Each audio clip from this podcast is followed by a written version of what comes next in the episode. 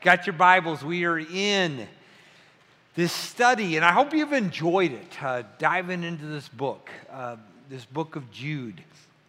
And, uh, and as you're turning there, in case you haven't been with us, the kind of the heart of the book is found in verse 3. This idea that we should earnestly contend for the faith that was once and for all delivered to the saints. And the reason is, and, and then we looked at kind of verses four to seven there, is false teachers. False teachers who come. And there's two things he tells us about the false teachers. Number one, they're ungodly. Number two, they're going to face judgment. Now, one of the things that we've seen is what Jude likes to do as he moves ahead in his book is always to kind of circle back around. So as we got to verses 8 through 13, he kind of took that first part that they're ungodly and he began to talk about their ungodliness and how it played itself out. In fact, if you remember in verses 12 and 13, he gives those six little pictures, uh, parables, if you were, of these people. He calls, talks about them being uh, hidden reefs that, you know, destroy boats. He, he talks about them being uncaring shepherds. He talks about them being uh, uh waterless clouds that have the promise of rain but never deliver. Uh, a shooting star, and something that you can never count on. Today, in verses 14 to 16 now, he is going to circle back to this idea that they're going to face judgment, that, that it's coming. And so let's read it together. I'll read out loud if you'll follow along. Verse 14. It was also about these men that Enoch, in the seventh generation from Adam, prophesied, saying, Behold, the Lord came with many thousands of his holy ones to execute judgment upon all, to convict all of the ungodly, uh, or to convict all the ungodly of all their ungodly deeds, which they have done in an ungodly way, and of all the harsh things which ungodly sinners have spoken against him. These are grumblers finding fault, following their own lusts. They speak arrogantly, flattering people for the sake of gain, uh, for gaining an advantage. So, the first thing you kind of come to this is the question of he talks about Enoch's prophecy. Now, first question, of course, is who on God's green earth is Enoch? So, we, we read about Enoch in the book of Genesis. Genesis chapter 5, Enoch, and what we find out about Enoch is he's a godly man. And he was in that godly line of Seth. So if you're not familiar with the book of Genesis, let me maybe just break it down for you real quick. You know, chapters 1 and 2, we have the creation of the world and man. Chapter 3, we have the fall. Chapter 4, you have Cain now. The result of sin kills his brother and you begin to see how sin is spreading out. Then you have the line of Cain and all these little comments again, how sin is coming in. You get polygamy and all of this.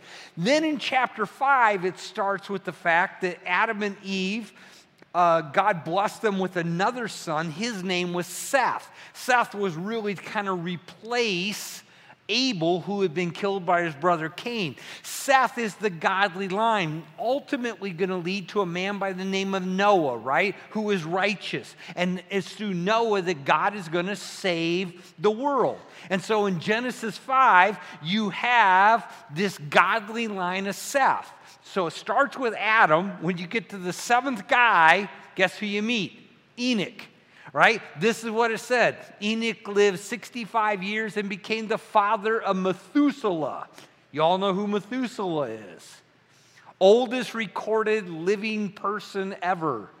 969 years. I would say he f- lived a full life, right?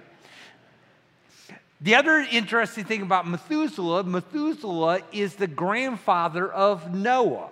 And when you put the timeline together, as is laid out in Genesis chapter 5, uh, Methuselah actually dies in the year that the flood comes. So he kind of, kind of right up to there, and that's why he, he wasn't on the ark. So we got Enoch, right? so Enoch lived 65 years. But here's, here's where it gets interesting. The next verse says this Then Enoch walked with God 300 years after he became the father of Methuselah, and he had other sons and daughters. So all the days of Enoch were 365 years. Now, there's two things there that are unique. Because if you read Genesis 5, it's kind of a pattern, right? So and so was born, and uh, when they were such an age, they had a son, and they had other sons and daughter, and then they lived another, and they died at that ripe age. This is the only one, he adds the expression, they walk with God. Enoch walked with God. The other thing that's unique is that he only lived 365 years. So we talked about Methuselah. Pretty much everybody in this lineage lives to be over 900 years old. If you, if you die and you're 800, man, you died in young. And yet Enoch, 365. Next verse gives us a little insight. Enoch walked with God. He says it again. And he was not, for God took him. Now, what, what does that mean? Well, the writer in Hebrews gives us a little insight. It says this By faith, remember Hebrews 11, the faith chapter, by faith, Enoch was taken up so that he would not see death. And he was not found because God took him up, for he obtained the witness to before his being taken up, he was pleasing to God. So here's the idea Enoch was a godly man. He, was a, he walked with God. And so God decided not to leave him for death, but to take him up. He's one of two people in the entire history of the world that didn't die. The other one is Elijah, right? He was taken up in the chariot of fire. So you have Enoch and you have Elijah. And, what Jude is saying is that Enoch made this prophecy that judgment was going to come. Now, the question, again, we got to struggle with is where do we find that in the Bible? And the answer is we don't. In fact, I think I showed you just about every verse that mentions Enoch in the entire Bible. There might be one or two more, but it's not there. It's actually taken from a book called First Enoch that Jude quotes from that is a well known book of history, uh, almost the idea of the oral traditions that have been passed down through Jewish history. They had now been written down. Peter quotes from it. Uh, it was never, not even in this day, was it considered scripture. It's never been considered scripture as a part of the Old Testament or the New, but it was a, a history. Now, some people say, well, why would, why would you quote for something that's not scripture? Well, it actually happens a lot. Uh, Paul quotes from a poet. Paul quotes, in fact, Paul makes a quote, we don't even know where he got it, where uh, bad company cor- corrupts good morals. We know it's a quote, we just don't know where it came from, right? The point is, they thought it was true. And now, in the inspiration of writing their book, they used it because they knew it was well known. Their readers would recognize it, and they believed it to be true. So a lot of the people that Jude is writing to have been very familiar with the book of First Enoch. In fact, this comes out of the very first chapter of it. We don't have the whole book, we, we just got pieces of it. But it's chapter 1, verse 9. They would have been familiar with it, but it wasn't considered scripture. But Jude believed that it was a correct accurate quote that Enoch had given on the idea that judgment was coming judgment was coming. Now, what's interesting is kind of the verbiage here Behold, the Lord came, right? Past tense. But it's a prophecy. A prophecy isn't about what happened in the past, a prophecy is about what happens in the future, right? Well, the idea of this is, is that the Lord's coming in judgment is so sure, it's as though it already happened. The best way I could explain it to you is you remember there in Ephesians where it says that we have been lifted up together and we have been seated together with Christ in heavenly places, right? That you and I are already seated in heavenly places in Christ, and yet we're here. Wouldn't it be good to be there today, right? But we're here. Well, Yeah, but spiritually, we're already there. And the idea is, is there's no, uh, it is so certain our place with Him in Christ in heaven that it's already taken place. Well, that's the idea here. Judgment's going to come. And that's Jude's whole point. That's why he uses it. There is coming judgment, coming judgment. Now, folks, the coming final judgment of all people is a major theme in the Bible. Now, I understand that today in our culture, uh, this doesn't play well, and it doesn't.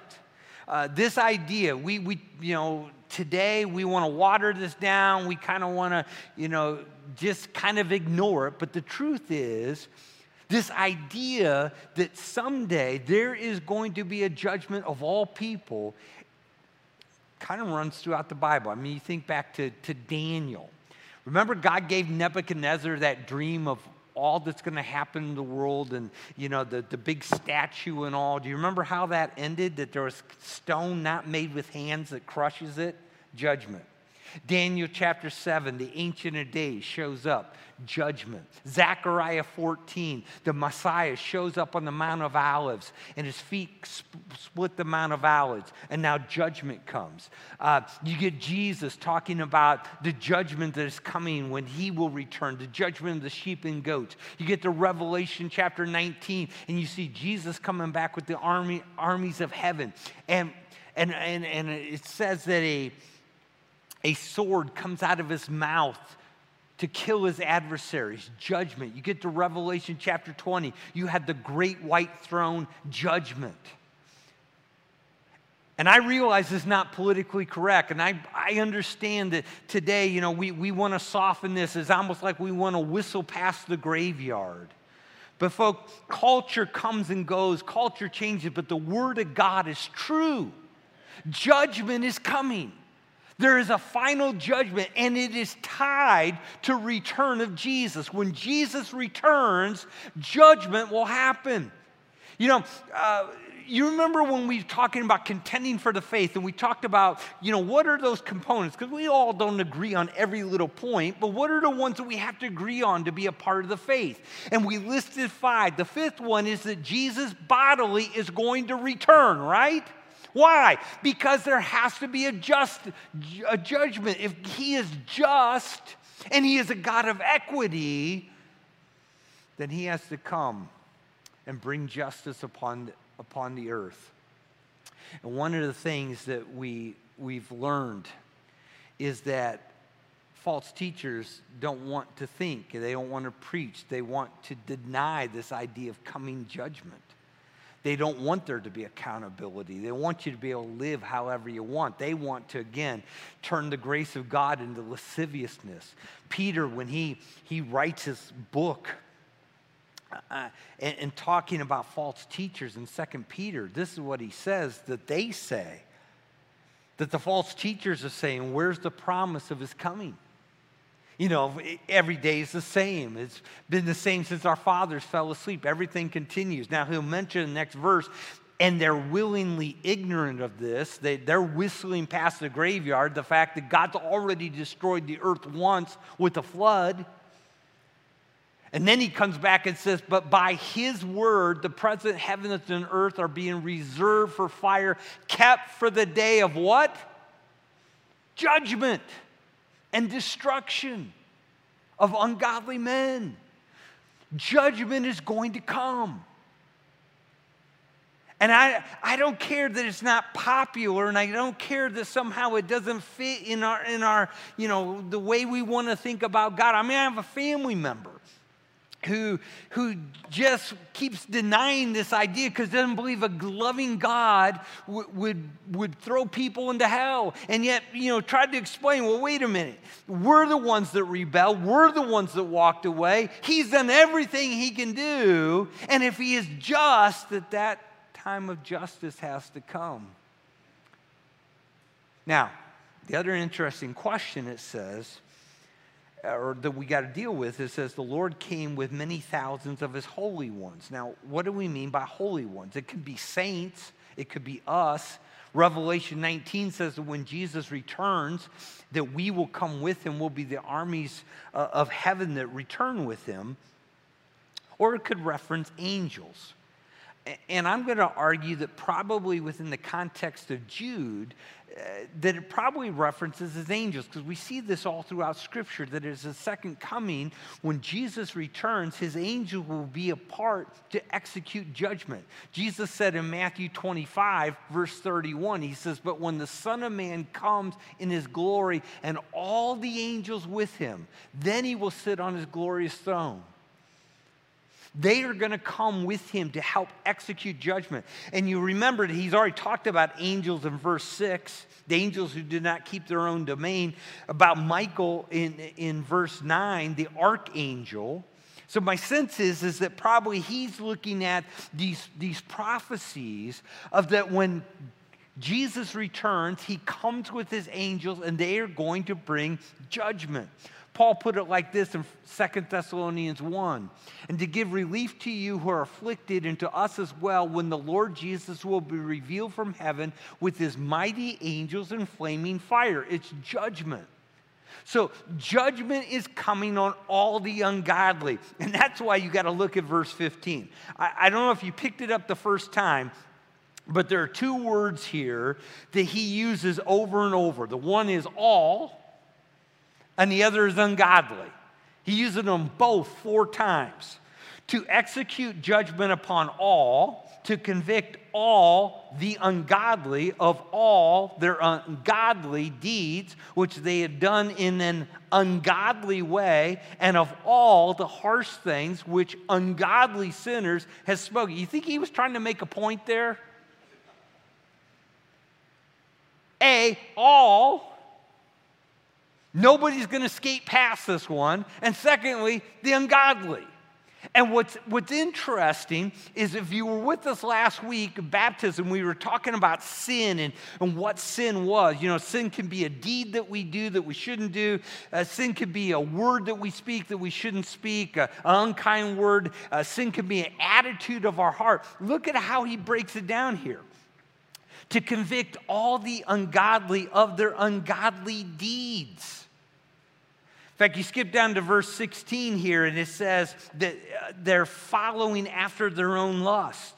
So, so you got the deeds. He, he looks at motivation. Uh, he says, which they have done in an ungodly way, the motivation of their heart here.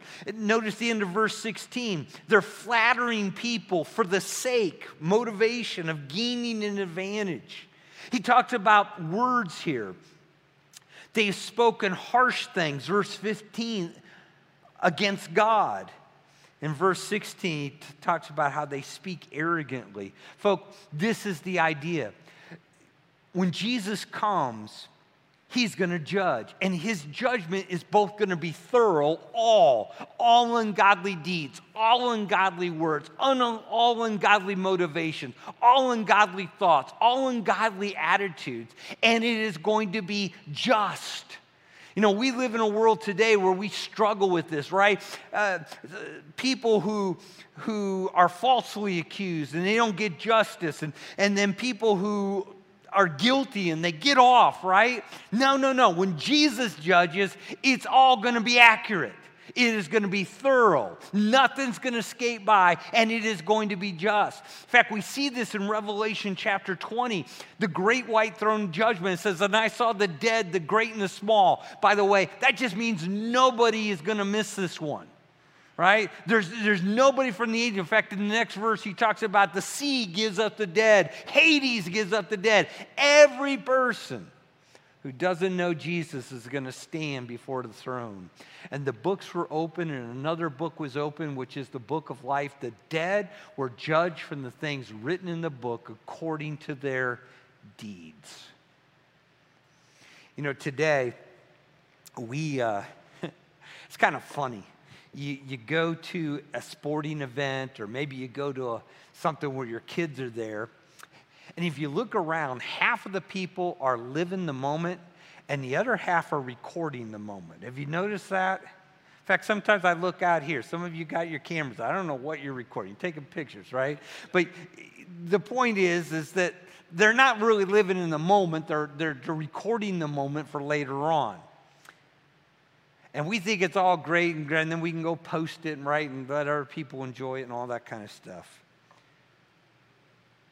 And yet somehow we think that the God of the universe, who spoke space, time, matter into place, somehow doesn't have the ability to have recorded every thought, every word, every attitude. Bible says he has. The books are open. Judgment's coming. And then the judgment will be eternal in the lake of fire. Just another couple verses down. If anyone's name is not found written in the, the book of life, he's thrown in the lake of fire. Folks, we're, we're talking about eternity in a place called hell. Now, I know today, again, hell, lake of fire, man, that's not popular. But it's true. We, we, we like to soften it. We like to air it. In fact, I have some people, you know, sometimes they'll come and say, but oh, you know, that's the book of Revelation, and it uses all this figurative language. That's just figurative. And I'm going, well, I hope not. And they go, well, Steve, that's pretty unkind. Well, no, no, no. You got to understand figurative language. When the Bible uses figurative language, what it's trying to do is typically, especially in the book of Revelation, it's trying to communicate a thought, an idea of what's going to happen that's just hard for us to get our mind around. It is so bad, it is so beyond our scope that the the only thing he can do is try to give us a little bit of a picture that we might be able to wrap our heads around of how bad it's going to be. And if, when talking about the punishment piece, the judgment piece, if, if, the best they could come up with was you and I swimming in a lake, almost always drowning, but never quite drowning, that is a lake of fire, and that's what he had to come up with, I'd, I would hate to think about how bad it really is.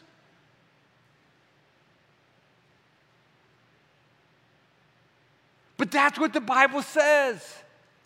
The Bible says that is the end of all people whose name is not written in the book. The people, and see, the point is, is that that's why when you get to the judgment, you have justice, you have thoroughness, but at that point, you don't have mercy because that's not the day of mercy. That is the day of judgment. Today is the day of mercy. That's why the Bible says today is the day of salvation. Jesus came and died on the cross because that was the end of all of us. That's what we deserve. But Jesus came and bore our sins and bore that punishment for us so that we could be forgiven. And now he stands at the door of your heart and he tugs and he knocks. And some of you maybe have been coming and you've been hearing the truth or you've been watching online and, and you just keep thinking, not today, not today, not today. I'll do it tomorrow. But, folk, none of us are promised tomorrow. There's not a one of us that is guaranteed that 24 hours from today we're going to be here. And the writer of Hebrews says it appointed in a man once to die and then the judgment. Today is the day of mercy. Today is the day of salvation. Today is the day of grace. Today is the day that if you don't know Jesus, you need to put your faith and trust in Him. If not, this is the judgment you're going to face. I had somebody ask me after one service, do you think there will be different degrees of punishment in hell? And I, I do. I think this whole idea that, that our record, you know, God is just, and so not everybody will be punished to the same level, but it will all be horrendous. That's why Peter says, and there's salvation in no one else. For there is no other name under heaven given among men whereby you must be saved. Folks, that, that's the mercy. That's the. Do you remember who Peter's talking to there? Peter's talking to the people who basically nailed Jesus to the cross. There was still mercy, there was still grace. I don't care what you've done, I don't care what's in your past. There's mercy and grace today if you'll come to Jesus. He'll forgive you.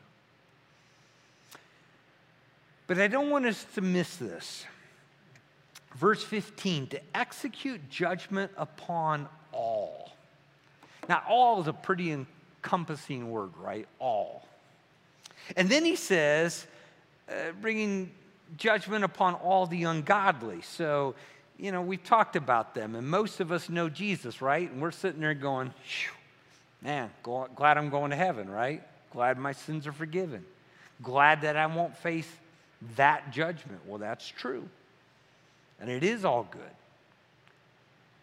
But that does not mean that you and I, who know Jesus, who have had our sins forgiven, who are part of the family of God, who know we're going to heaven, who have the promise to be absent from this body, is to be present with the Lord, that we're not going to face judgment. He says all. And the truth is that we are going to face judgment even as believers. Paul talks about this in 2 Corinthians 5. He says, For we must all, we must all appear before the judgment seat of Christ. Now you got to understand the context. The context of this verse. You remember Paul saying to be absent from the body is to be present with the Lord? It's like two verses before this. Do you remember Paul talking about how we know that if this house is torn down, we have a building of God not made with hands? He's talking to believers here. And what he's saying is, hey, we all must stand and give an account. As Christians, sometimes we forget that. We think, man, I'm saved, my sins are forgiven, man. It's just. Uh, not going to stand before. No, no, no. We are. In fact, Peter puts it like this in 1 Peter 4. He says, For it is time for judgment to begin, and it begins with the household of God. And if it begins with us first, what will the outcome of those who do not obey? So he says, Really? Well, I thought my sins were forgiven. Yeah, they are. I, I thought I knew for sure I'm going to heaven. Yeah, you, you, you do. You know Jesus. Well, what's the judgment about? Well, the judgment is not about punishment. The judgment's not about whether I'm going to hell or to heaven. The judgment is about reward. Uh, for we must all appear before the judgment seat of Christ. The judgment seat is an interesting word in the Greek. It's the word's bema and it kind of ties into like the Olympic Games, where the judges would sit up on this podium, they would watch, and they would reward those who ran the best.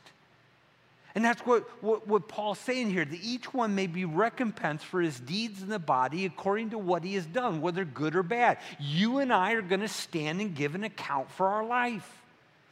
Now, what's he looking for? I wish I had a boatload of time. I don't.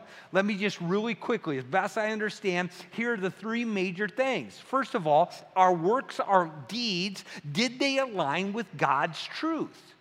Did we, as the children of God, walk the way He told us to walk? We have been given what His desire is for us, how He wants us to live, uh, how He wants us to, to act and, and to serve and to live on mission. Did we do that? Secondly, our stewardship. Every one of us, every one of us has been given time. We've been given talents we've been given treasure. None of it really belongs to us, right? Because none of us know how much time we have. We didn't choose our talents. It all comes from the hand of the Lord, it belongs to Him. We're here to manage it. That's the word stewardship. Did, did we steward it well? Did we invest it the way He wanted? Did we spend our time doing the things that were honoring to Him? Did we, did we invest our talents in, into others? And then finally, the motive. Ah, that's an interesting verse. Don't judge anything before the time. For when Jesus is revealed, he'll bring to light the hidden secrets of, of men's hearts. Okay? Did we love Jesus with all of our heart, soul, mind, and strength? What's the first and greatest commandment? Do we passionately follow after Christ? And for those who ran well, for those who, who, who served after the Lord, that followed after him, there's great reward. You know, my dad used to put it like this He says, You know, it's the greatest gig in the world. He saves you for nothing, and then he pays you for everything you do for him, right? It's great. We get to stand, we get to give an account. And for those that have run well, for those that have been faithful, there is reward. And sometimes people say, Well, what about my sin? I mean, I thought my sin was forgiven. I thought my sin had been washed away, never to be remembered again. And you're correct. I don't believe when we stand there that he's going to pull up our, our sin, except in this sense. If my sin keeps me from wholly following after the Lord, if my sin keeps me from investing my time, talent, and treasure, if my sin keeps me from following the Word of God, then it's going to have an effect on that day. Does that make sense? It's, it's in a sense forgiven, but, but when I allow the enemy to get a foothold in my life and to, to begin to drive my life, uh, life away from the Lord, it, it takes me on a different path. If I, you know, none of us are perfect, but if when I sin and I fall, I repent, I turn back, I get back up on my feet, man, then, then, then, then it's great. But so often what we do is we let it come in, we let it begin to affect our lives. Jesus isn't the number one passion of our life, you know. We got this little thing and it takes us off, and now we don't live the way He calls us to live. In that sense, our sin is going to affect that judgment. And that's why, that's why we got to remember that how we live today matters. Matters. Counts. You know, it's not a matter that, hey, I've been forgiven, so I'm going to sit here and twiddle my thumbs and do my own thing and live my own way till the roll's called up yonder. No, no, we're going to stand and give an account. And again, it's not about whether we get to heaven or not, that's already been settled. It's not about punishment, but it's about reward and standing before Jesus, the King of the universe, and it will be just and it will be thorough. And for some of us to go, man, well, ah, you know, we, we look back on yesterday with regret. But here's the great thing I can't fix yesterday. What I can do is I can confess it, right? And I can repent and I can say today, because I have today. Do you remember the story that Jesus told, the parable? It's in Matthew 21. I went and looked it up. Matthew 21, he talks about the man who had two sons and he called them to go work in his vineyard. The first son says, Oh, yeah, I'll go. Didn't go. The other one said, I'm not going to go. He's rebellious. I'm not going to help you. But as the day wore on, he kind of felt guilty. He went in and he started work. Do you remember which son was praised and which son was honored and which son Jesus said was, was faithful? Folks, you and I can't fix yesterday, but we can fix today. We have today. We have tomorrow. That's why Jesus never tires of our new beginnings. Today we can walk with Jesus. And, and, Jesus is, is both merciful and fair and loving, and that's what he desires. To today I can walk with Jesus. Tomorrow I walk with Jesus. I think that's why Paul says, forgetting what lies behind, pressing forward to the things that go before, I press on toward the mark of the high calling of God in Christ Jesus, right? I can't do anything about yesterday, but I can do something about today. I'm going to stand before Jesus. The way you and I live today, it matters. And it doesn't just matter in our lives and doesn't just matter, but just think about the people that He's called us to live and share Jesus with. Those neighbors across the street, those people that we work with, you know, apart from Jesus, they're also going to face judgment. But their judgment will end them in the lake of fire. Folk, the way we live matters. Follow Jesus, walk with Jesus, forget what lies behind, move forward. It brings great, great reward